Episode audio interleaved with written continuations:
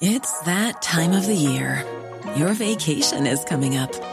You can already hear the beach waves, feel the warm breeze, relax, and think about work. You really, really want it all to work out while you're away. Monday.com gives you and the team that peace of mind. When all work is on one platform and everyone's in sync, things just flow wherever you are. Tap the banner to go to Monday.com.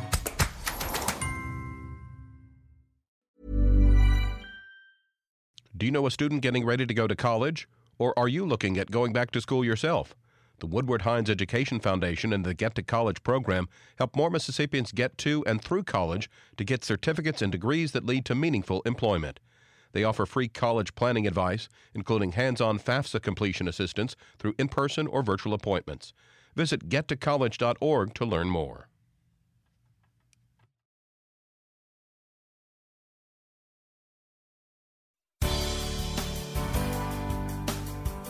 Good morning. It's 8:30 on Monday, November 28th. I'm Desiree Frazier. This is Mississippi Edition on MPB Think Radio.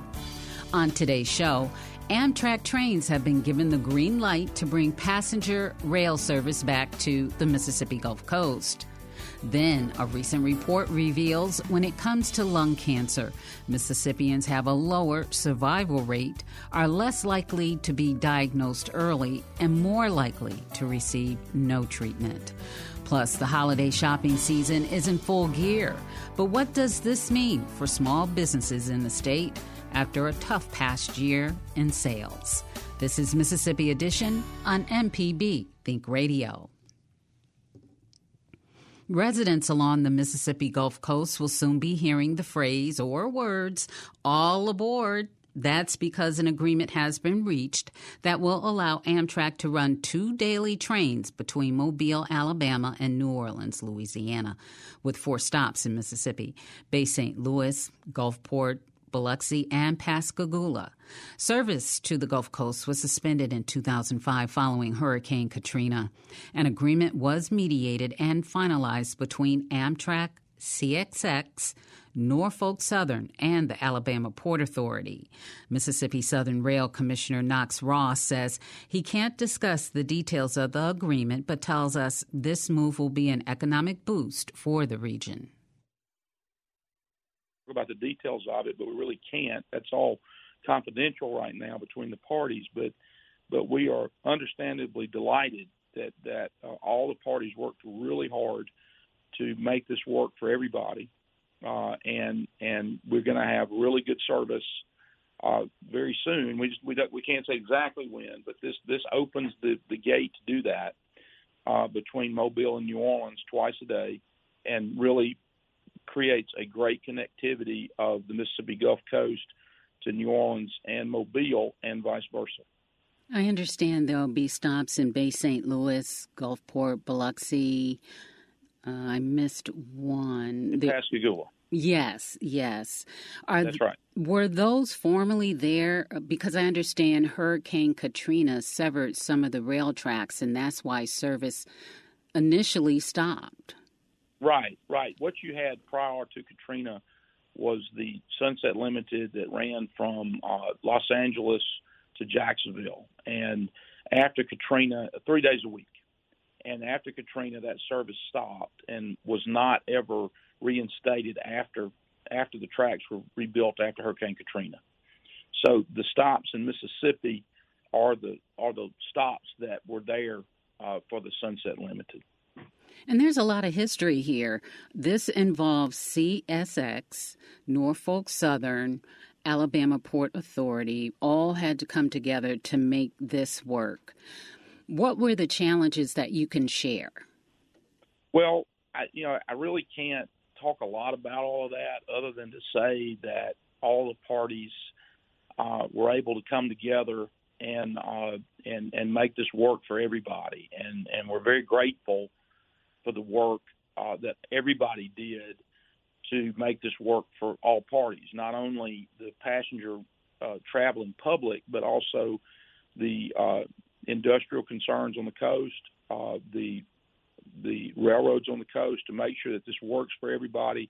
That at the end of the day, we have a better product that that helps our communities on the coast, but also spurs economic development on the coast. I understand that there were some issue about concerns about supply chain delays on the tracks. If there was passenger service, there might be delays that would cause a problem for the freight lines. Uh, right, people have brought that up, and and and I believe that all of those have been addressed, uh, or will be. You know, I, I wish I could I wish I could say more, but I think that that everybody worked really hard to address everyone's concerns. And in this agreement, it went to the Surface Transportation Board. What is the Surface Surface Transportation Board? It's a federal board. The members of it are appointed by the president, and they hear disputes among surface transportation providers. So, uh, for example, you know, this was a dispute between Amtrak and the freights, and they heard it and they've overseen the, the resolution of it. Others would be where two railroads have a problem. One of the big issues before the Surface Transportation Board right now that affects Mississippi is the merger of Canadian Pacific and Kansas City Southern, which uh, we've been working with them uh, on projects that we're working on, which is the uh, institution of service between Baton Rouge and New Orleans, Louisiana, and then also passenger service on the I-20 corridor uh, from Meridian to Dallas Fort Worth. And they've been very helpful to us in in trying to move those move those projects forward. What's the issue between the two freight lines that you mentioned?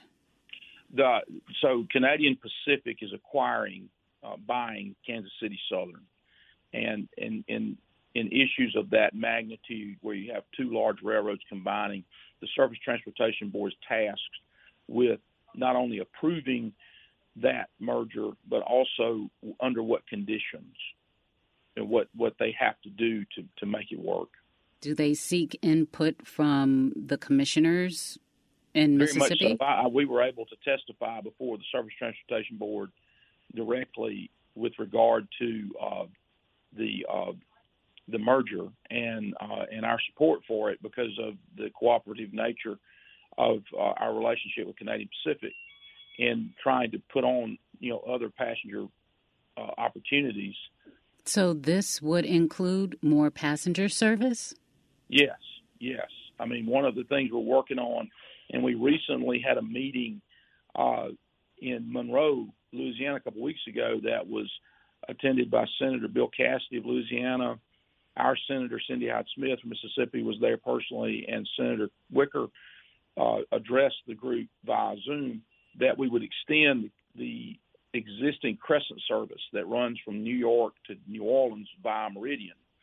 And that train would split in Meridian, and a portion of it would go across central Mississippi, North Louisiana, and on to Dallas Fort Worth. And so it would give, like in Jackson or Meridian or Vicksburg, uh, direct access to North Louisiana, Dallas Fort Worth. It would connect up our universities. Uh, you know, say in Jackson, you got Jackson State, you have Belhaven, Millsaps.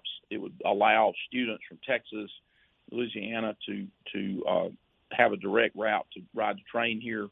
Uh, it would allow you to change trains in Jackson uh, to from the city of New Orleans that runs north and south from Chicago to New Orleans to the east-west run. It would be a big deal for Jackson. Is there anything that I didn't ask you that's important about looking at passenger service for Mississippi and this agreement that was just reached? Specifically on the coast, we think that this is going to be a huge economic boost to our cities on the coast. And uh, they've done a tremendous job since Katrina of investing in themselves and investing in their downtowns and creating communities that are attractive and people want to live there. And the one thing that's missing is a connectivity, and a connectivity to the two major cities on the, the central Gulf Coast is New Orleans and Mobile. And and opening up what the Mississippi coast has to offer, like the aquarium, like the beaches, casinos, the restaurants, and the nightlife, all the different things that are offered there, the lifestyle, which is tremendous, to the people in those cities and bringing people there. And, uh, and what we found when we were studying this is that 750,000 foreign tourists come to New Orleans every year. And for the most part, Mississippi is not able to compete for that business. And we believe that giving people like that an opportunity to come see us will give us the opportunity to be able to compete for that business, and will make a tremendous difference to uh, our our uh, fellow citizens on the coast. Knox Ross, Mississippi Rail Commissioner, Chair of the Commission. Thank you so much for speaking with us. Thank you. Coming up, a recent report reveals when it comes to lung cancer, Mississippians have a lower survival rate, are less likely to be diagnosed early, and more likely to receive no treatment. This is Mississippi Edition on MPB Think Radio. This podcast is a local production of Mississippi Public Broadcasting. It's made possible in part by contributions from podcast listeners. Please consider making a contribution by going to the Donate Now tab at mpbonline.org. Thanks for your financial support. Deep South Dining is the show all about the culture of Southern flavor, from fried chicken and collard greens to shrimp and grits and a glass of sweet tea. Subscribe now to the podcast using any podcast app or download our MPB public media app.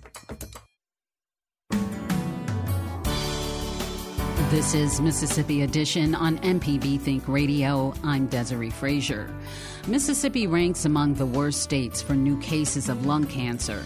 That's according to a study done by the American Lung Association. The 2022 State of Lung Cancer Report reveals Mississippi ranks 47th in the nation. This is the fifth year they've done the study. One key finding shows nationally lung cancer five year survival rate here is now 25%. No, that's nationally, it's 25%. But in Mississippi, the rate is below the national average at 20.4%. Mike Selbach is with the American Lung Association, and he tells our Lacey Alexander the racial and economic makeup of the state contributes to its low ranking. We know that lung cancer screening is, is key to receiving an early diagnosis for lung cancer. And when, when lung cancer is diagnosed early, the prognosis improves drastically. And we want to see uh, many more people uh, living longer, healthier lives uh, with, if they have to face lung cancer, that they're facing, you know, longer, healthier lives with it with Mississippi and with other states that ranked pretty low on this list, were there any similarities um, in these states? Were they in a specific region? Did they have certain environmental um, things that may have contributed? Was there any kind of geographic that related all of the lower states together? The most important thing for everyone to realize is if you have lungs, you're at risk for lung cancer. So, it, you know, everyone has some level of risk. But what we did see is that in locations where uh, there are higher tobacco use rates, where there are higher levels of radon, or you know, those are the the two biggest factors that we saw higher cases of lung cancer. Of course, we know that those are the two biggest risk factors. Um, but that's not all of what our report looks at, we also look at screening, as I mentioned. We look at what treatments people get after receiving a diagnosis uh, and sort of some of the coverage issues. So we know that it's important that once somebody is diagnosed with lung cancer, uh, if it's found early enough, you can have surgery, which uh, usually is less of an invasive treatment than chemotherapy. Uh, we also know that now with biomarker testing, uh, there are many different treatments uh, that are available. The first step in that is to being diagnosed early. So we want to make sure that people understand if you're between the ages of 50 and 80 years old, and you have what's considered a 20 pack history for smoking. What that means is, did you pack, smoke a pack a day for 20 years or two packs a day for 10 years? Um, and you're either currently still smoking or you've quit within the last 15 years, uh, you might be eligible for lung cancer screenings. And can you give me um, any kind of warning signs that maybe lung cancer may be present? Like, what are some very early symptoms that people should look out for? You know, that's the hardest thing about lung cancer is by the time you present symptoms, you're probably in a third or fourth stage uh, diagnosis. And so what we're trying to say is we don't want to wait for those symptoms to appear. If you are someone, then that usually can be the difference between diagnosis in stage one or two versus uh, stage three or four. When you present symptoms such as a nagging cough that you know sort of just won't go away, or you have you know strange pains in your back or side, those are after the fact, after you've been diagnosed with lung cancer. Sometimes those connections are made, but it's because at that point the tumor has grown to a level where it's uh, causing those effects. Often, those that are diagnosed in stage one or two, there's no symptoms, uh, and that means that it's it's much more treatable. And in collecting this data, did they see anything specific or unique to Mississippi? Any trends that um, stood out when studying the state specifically that you can speak on? In Mississippi, we saw, saw that Black Americans are least likely to receive surgical treatment. And unfortunately, that's something that we saw in several other states as well. And it, there are many reasons for that um, some of which are linked to just having less access to uh, high quality and affordable health care. Uh, there's also cultural differences and stigma with lung cancer that might prevent uh, certain populations from receiving that surgical treatment early. You spoke about really concerning numbers for black Americans specifically. Speaking of that, does lung cancer affect a certain race or gender more than the other, or does lung cancer kind of not discriminate in who it goes to? Is it more of a situational thing? Is it hereditary? The data tracks in a lot of ways because tobacco use is the most common risk factor so a lot of what we see with lung cancer links to smoking rates, uh, and where smoking rates used to be higher, much higher in men, uh, you know, back in the 50s and 60s. The there was a lag, obviously, in diagnosis, but lung cancer sort of trended that way.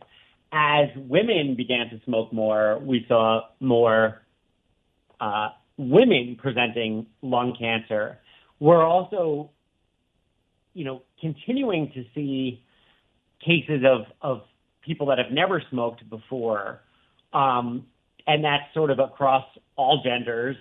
Uh, and you know, one of the one of the reasons for that is is radon. Our report points out that about over five percent of homes in Mississippi are above the recommended level by the EPA for radon. So radon is a odorless, invisible gas which is released from the ground. There's no way to know that your house has high levels of radon without testing it. Coming up, the holiday shopping season is in full gear. Millions of people have made purchases over the long weekend. But what does this mean for small businesses in our state after a tough past year in sales? This is Mississippi Edition on MPB Think Radio.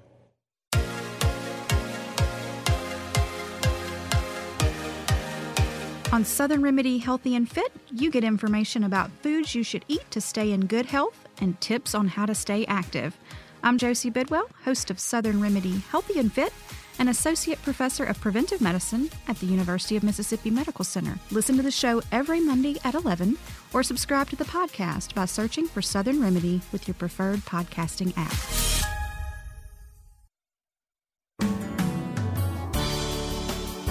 This is Mississippi Edition on MPB Think Radio. I'm Desiree Frazier. This weekend's Black Friday shopping holiday has seen a boost in sales for many retailers, with people already setting records, according to the National Retail Federation. Some 166 million were expected to make purchases over the weekend. Today, that holiday shopping spree is expected to continue going strong online for Cyber Monday.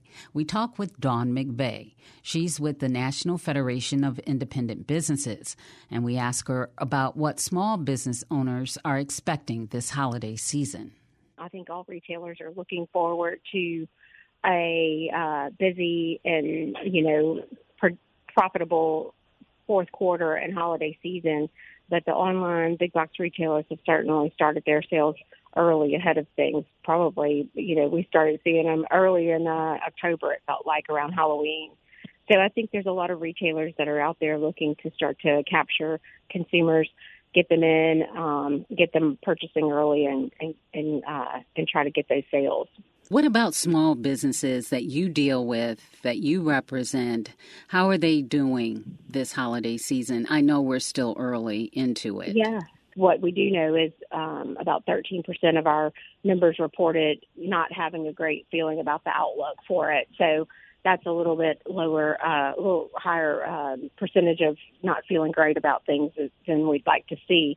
But we certainly understand why. You know, they've been fighting inflation, supply chain, worker shortage, you know, everything under the sun uh, this year, and so it's kind of um, it's kind of been a, a battle. And so what we can only do right now is hope for the best uh, for them and really just promote and, and remind folks to get out and support their small businesses this, this uh, holiday season. Is it more difficult for small businesses to have sales? Yeah, you know, it depends. You know, what small business owners really try to offer is a unique experience. They focus a lot on customer service. They focus a lot on, uh, you know, unique items, especially in the retail shops but then the other part of that is, you know, you have retailers, you have restaurants, you know, small restaurants who a lot of times will partner and, you know, a lot of a lot of times on Small Business Saturday you'll see some co-marketing where people are working together to try to get folks into their restaurants and their um and their retail shops. But you know, across the board, you know, you have uh, the small farmers who are looking to to hope that they get uh, get a chance to sell, you know, their goods to folks at different, mar- you know, at the farmers markets and that kind of thing. And so it's important. Um, they have a lot of outlets. They're using that in person, and then of course, since COVID uh, shut everything down and everybody had to start getting online, whether they liked it or not. You know, a lot of small retailers now have more of a presence on Facebook and Instagram. They're uh, you're able to shop their shops online right there, and so a lot have put a lot of effort and time and money into setting those up, and so you see a lot of uh, a lot of mom and pop retailers starting to offer offer sales online as well ahead of the holidays, and so they're they're trying to get in the mix as as much as they can to the extent that they can, and uh, it's really positive. They have all of those outlets, and so we just like I said, want to encourage folks to get out there and and look at their small retailer before they go to the big box. One thing we have been hearing uh, reports about is too much inventory, and I guess that is for a lot of the big box stores. They have too much supply, and so they're having sales. Is yeah. that an issue for small businesses too? We we haven't heard that for our small businesses. They have been, you know, inventory can sink a small business, and so uh, they have been since last year really watching how much inventory they are purchasing for their store. Really, you know, in a lot of cases they've had to adjust that inventory because they because the supply chain issues weren't able to get exactly what they wanted in. But uh, inventory is a delicate balance for a small a small business, and they with if they're stocking up on inventory, then that must mean that the mar- the the consumer market is very busy and very very good. But we haven't been seeing that, and so uh, I think that tells us that they're still pl- being cautious about that because they don't want to get stuck with a lot of inventory that they've paid for at the end of the year and have that on their books. How did small businesses do last year? Really well. You know, that's the thing that we are the, one of the reasons why we're so hopeful for this year both in 2020 and 2021. Uh, you know, nationwide, it was billions in sales at small businesses uh, on on Small Business Saturday, and that was in spite of the pandemic uh, going on. You know, in, in the peak of it back in 2020 and 2021. So we're really hopeful um, that in those years, seeing those type of numbers as a consistent increase in sales across the board, that we'll be able to see that again this year in 2022. All right. Well, Dawn McVeigh with the National Federation of Independent Businesses for Louisiana and Mississippi, we appreciate your time in speaking with us. Thank you so much. I hope everyone has a happy holiday. All right. This has been Mississippi Edition on MPB Think Radio.